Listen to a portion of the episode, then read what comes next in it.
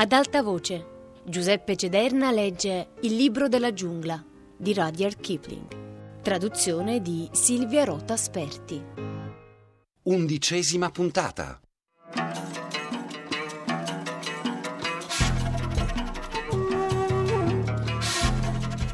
Mi aspettavo già una lotta furiosa quando una voce gutturale e tonante gridò dall'oscurità alla nostra destra.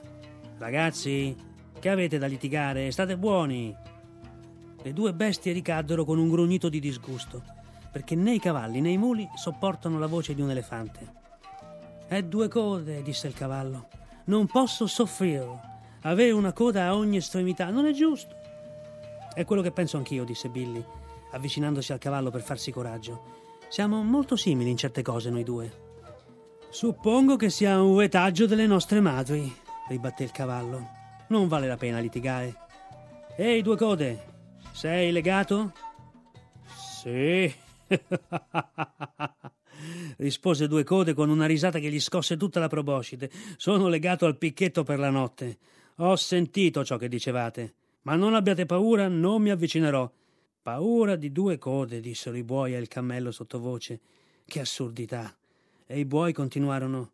Ci dispiace che tu abbia sentito, ma è la verità. Due code. Perché hai paura dei cannoni che sparano? Beh, disse Due Code, sfregandosi le zampe posteriori l'una contro l'altra, come un ragazzino che dovesse recitare una poesia. Non so se potete capire. Noi non capiamo, però dobbiamo trainare i cannoni, risposero i buoi. Lo so, e so che siete molto più coraggiosi di quel che voi stessi pensate, ma per me è diverso. L'altro giorno il mio capitano di batteria mi ha chiamato pachiderma anacronistico. Sarà un altro modo di combattere, immagino, disse Billy a cui stava tornando il buon umore. Tu non sai cosa vuol dire, ovviamente, ma io sì. Vuol dire né carne né pesce, ed è proprio quello che sono io. Io posso prevedere nella mia mente cosa succederà quando scoppia una granata, e voi buoi no. Io sì, disse il cavallo, almeno un pochino, ma cerco di non pensarci. Io lo capisco più di te, e a differenza di te ci penso. So che sono grande e grosso, che non è semplice occuparsi di me e che nessuno sa come curarmi quando sono malato. Non possono far altro che sospendere la paga al mio conducente finché guarisco e non posso fidarmi del mio conducente. Ah! esclamò il cavallo, questo spiega tutto. Io mi fido di Dick. Potresti mettermi in groppa un intero reggimento di questi Dick che non mi sentirei meglio. Capisco quanto basta per non sentirmi tranquillo e non abbastanza per andare avanti lo stesso.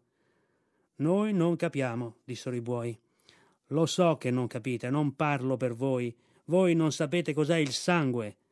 E invece sì, fecero i buoi. È quella cosa rossa che impregna la terra e odora.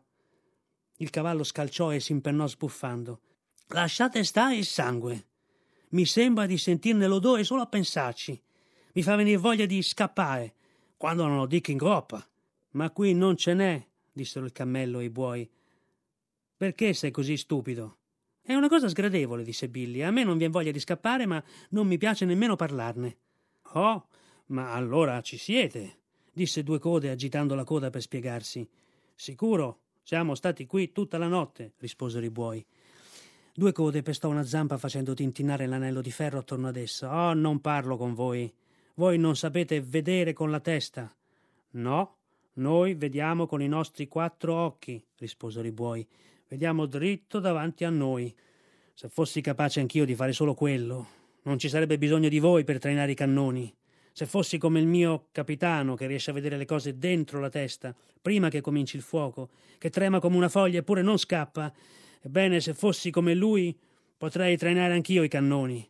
Ma se fossi altrettanto saggio, non sarei qui. Sarei un re della foresta, come lo ero un tempo, e passerei metà giornata a dormire e farei il bagno quando mi pare. È un mese che non faccio un bagno come si deve. Tutto questo sarebbe bellissimo, disse Billy, ma anche a farla tanto lunga le cose restano quelle che sono. Shh, fece il cavallo. Credo di capire cosa intende Due Code. Lo capirai meglio tra un attimo, disse Due Code stizzito. Per ora spiegami solo perché tutto questo non ti piace. E cominciò a barrire furiosamente più forte che poté. Smettila, dissero Billy e il cavallo, e li sentì scalpitare e tremare. Il barrito di un elefante è sempre una cosa sgradevole, specialmente in una notte buia.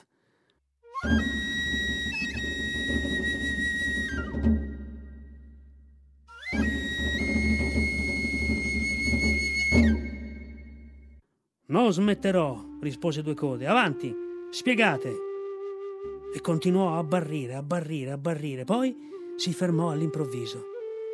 Udì un piccolo guaito nell'oscurità e capì che Vixen mi aveva finalmente trovato. Come me, sapeva che niente terrorizza tanto un elefante quanto un cagnolino che abbaia. Così si fermò a fare la prepotente davanti a due code, legato ai picchetti, e ad abbaiargli attorno alle grosse zampe. Due code si scostò e guaì Va via, va via, cagnolino, via. Non provare ad annusarmi le caviglie o ti tiro un calcio. Bravo, bravo, cagnolino, fai il bravo, su. Va a casa, bestiolina strillante, a casa. Diamine, ma perché qualcuno non lo porta via? A, a, a, a momenti mi morde. Mi pare, disse Billy al cavallo, che il nostro amico Due Code abbia paura di parecchie cose. Diamine, se avessi avuto una buona reazione per ogni cane che ho calciato in piazza d'armi, a quest'ora sarei grosso quasi quanto Due Code. Come fischiai, Vixen corse da me, tutta inzaccherata, e mi leccò il naso. Poi mi raccontò per filo e per segno di come mi aveva cercato per l'accampamento. Non le avevo mai fatto capire che comprendevo il linguaggio degli animali, o si sarebbe presa troppe confidenze. Così me la infilai nel cappotto, che abbottonai, mentre due code si trascinava, pestava le zampe e brontolava tra sé. Straordinario, davvero straordinario. Sarà una cosa di famiglia. Ma dove si è ficcata quella bestiolina malefica ora? L'ho sentii tastare il terreno con la proboscide. Mi sa che ciascuno ha le sue debolezze, continuò soffiando. Poco fa voi, signori, vi siete allarmati perché ho barrito, mi pare. Non proprio allarmati, rispose il cavallo, ma mi sono sentito come se avessi dei calaboni al posto della sella. Noi cominciare, eh? Io ho paura di un cagnolino e questo cammello ha paura dei brutti sogni la notte. È una vera fortuna che non dobbiamo combattere tutti allo stesso modo, osservò il cavallo. Quello che non capisco, disse il mulo più giovane, che taceva da diverso tempo, quello che proprio non capisco è perché ci sia poi bisogno di combattere. Perché ce lo comandano, rispose il cavallo con un grugnito sprezzante. Sono gli ordini, aggiunse Billy, il mulo, battendo i denti. Hukmai, è un ordine, aggiunse il cammello ciangottando. E due code e i buoi ripeterono Hukmai. Sì, ma chi dà gli ordini? insiste il muletto l'uomo che ci cammina davanti, o che ci siede in groppa, o che ci tiene le briglie, o che ci torce la coda, risposero Billy, il cavallo, il cammello i buoi uno dopo l'altro. Ma chi dà loro gli ordini? Tu vuoi sapere un po' troppe cose, giovanotto, rispose Billy, ed è il modo giusto di buscarsi dei calci. Pensa solo a obbedire all'uomo che è davanti e non fare domande. Ha ragione, disse Due Code.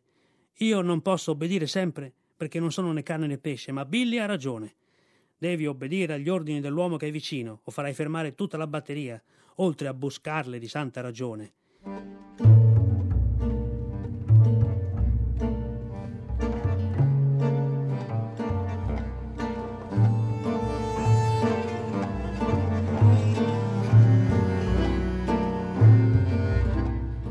Buoi si alzarono per andarsene. È quasi mattina, dissero. Noi torniamo alle nostre linee. È vero che vediamo solo con gli occhi e che non siamo molto intelligenti. Eppure stanotte siamo stati gli unici a non avere paura. Buonanotte a voi, gente coraggiosa. Nessuno rispose. E il cavallo, per cambiare argomento, disse: Dove è finito quel cagnolino? Un cane significa che c'è un uomo nei paggi. Eccomi qui, abbaiò Vixen, sotto la fusta del cannone insieme al mio padrone. E tu, pasticcione di un cammello, hai rovesciato la nostra tenda. Il mio padrone è molto arrabbiato. Bah, fecero i buoi. Deve essere un bianco. Certo che bianco, rispose Vixen. Pensate forse che stia con un bovaro nero? Uh, uh, uh, dissero i buoi. Andiamocene in fretta. Andiamocene in fretta. Avanzarono sguazzando nel fango e riuscirono in qualche modo a impigliarsi col gioco al palo di un carro di munizioni restando bloccati. Ecco ben fatto, disse Billy con calma. Non agitatevi. Resterete attaccati finché sarà giorno. Ma che diavolo vi prende? I buoi mandavano i lunghi grugniti sibilanti che sono tipici del bestiame indiano e spingevano, si accalcavano, ruotavano su se stessi, scalpitavano, scivolavano e quasi cadevano nel fango, mugghiando ferocemente. Finirete per rompervi il collo, disse il cavallo. Cos'hanno che non va agli uomini bianchi? Io ci vivo insieme. Ci mangiano. Tira, disse l'altro bue. Il gioco si spezzò con un rumore metallico e i due si allontanarono pesantemente.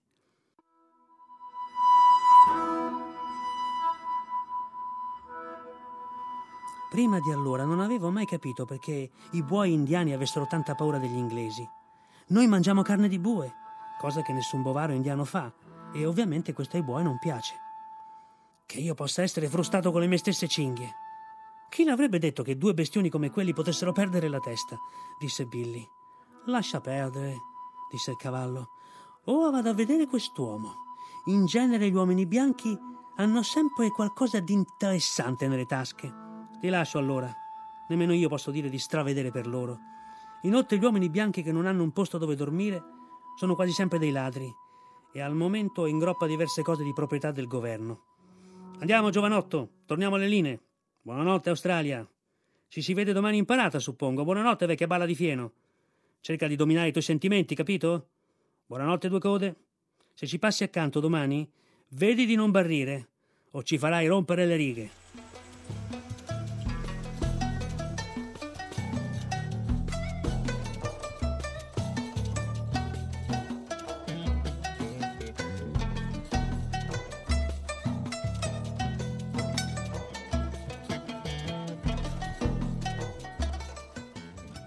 Billy si allontanò con l'andatura oscillante e boriosa di un vecchio veterano e il cavallo venne a strofinare il muso sul mio petto. Gli diedi dei biscotti mentre Vixen, che è una cagnolina molto vanitosa, mi raccontava certe frottole sulle decine e decine di cavalli che io e lei possedevamo. Domani verrò alla parata sul mio carrozzino, gli disse. Ci sarai? Sarò a sinistra del secondo squadrone. Sono io che segno il passo per tutta la truppa, signorina, rispose lui educatamente. Ora devo tornare da Dick. Ho la coda tutta infangata e dovrà faticare due ore per strigliarmi per la parata.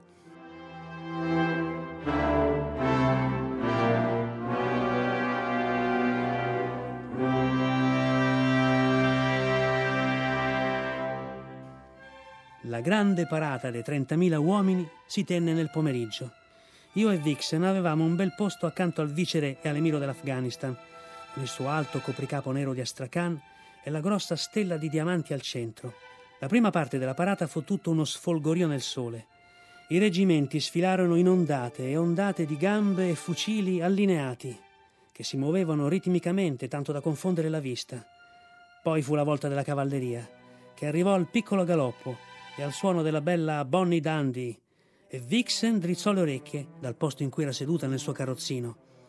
Il secondo squadrone dei lancieri sfilò velocemente e vedemmo il cavallo, la coda simile a seta filata, il capo abbassato, un orecchio drizzato in avanti e l'altro indietro, che segnava il tempo per il suo squadrone, muovendo agilmente le zampe come a passo di valzer. Poi arrivò l'artiglieria pesante e vidi due code e altri due elefanti che trainavano un pezzo d'assedio da 40, seguito da 20 coppie di buoi. La settima coppia aveva un gioco nuovo e sembrava un po' stanca e impacciata. Per ultimi sfilarono i cannoni scomponibili e Billy, il mulo, marciò come se comandasse tutte le truppe, i finamenti oliati e lucidati fino a luccicare. Mandai un grido di incoraggiamento per Billy, ma egli non guardò né a destra né a sinistra. Riprese a piovere, per un po' la foschia oscurò i movimenti delle truppe.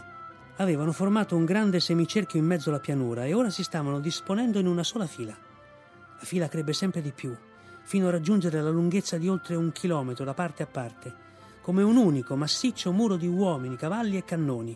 Poi avanzò dritta verso il viceré Lemiro e mentre si muoveva il terreno cominciò a tremare, come il ponte di una nave con i motori al massimo.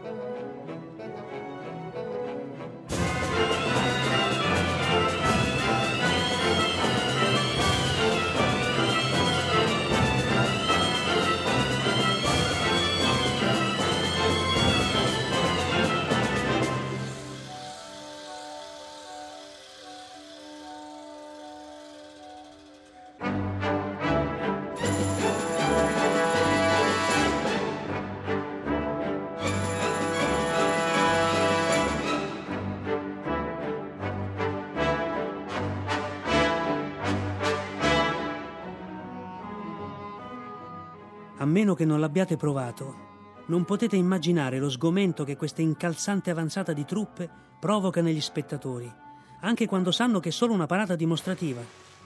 Guardai l'Emiro. Se finora non aveva mostrato il minimo segno di sorpresa o quant'altro, adesso stava sbarrando gli occhi. Prese le redini sul collo del suo cavallo e si guardò alle spalle. Per un attimo sembrò sul punto di sfoderare la sciabola e aprirsi un varco tra gli uomini e le donne inglesi seduti in carrozza sul retro. Poi l'avanzata si arrestò di colpo. Il terreno smise di tremare.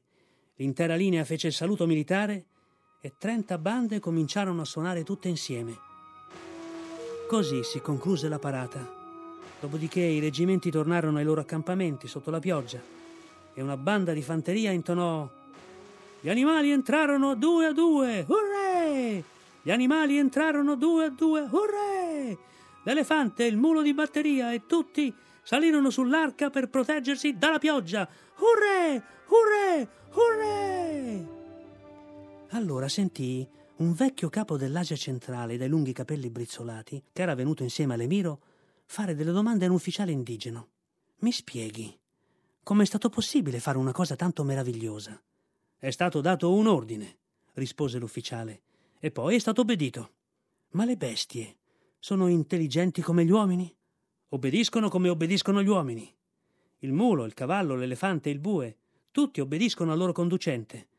E il conducente obbedisce al sergente, il sergente al tenente, il tenente al capitano, il capitano al maggiore, il maggiore al colonnello, il colonnello al brigadiere che è a capo di tre reggimenti e il brigadiere al generale che a sua volta obbedisce al viceré che è al servizio dell'imperatrice. Ecco com'è stato possibile. Magari fosse così in Afghanistan. Là obbediamo solo alla nostra volontà. Ed è per questo, disse l'ufficiale indigeno arricciandosi i baffi, è per questo che il vostro emiro, al quale non obbedite, deve venire qui a prendere ordini dal nostro viceré.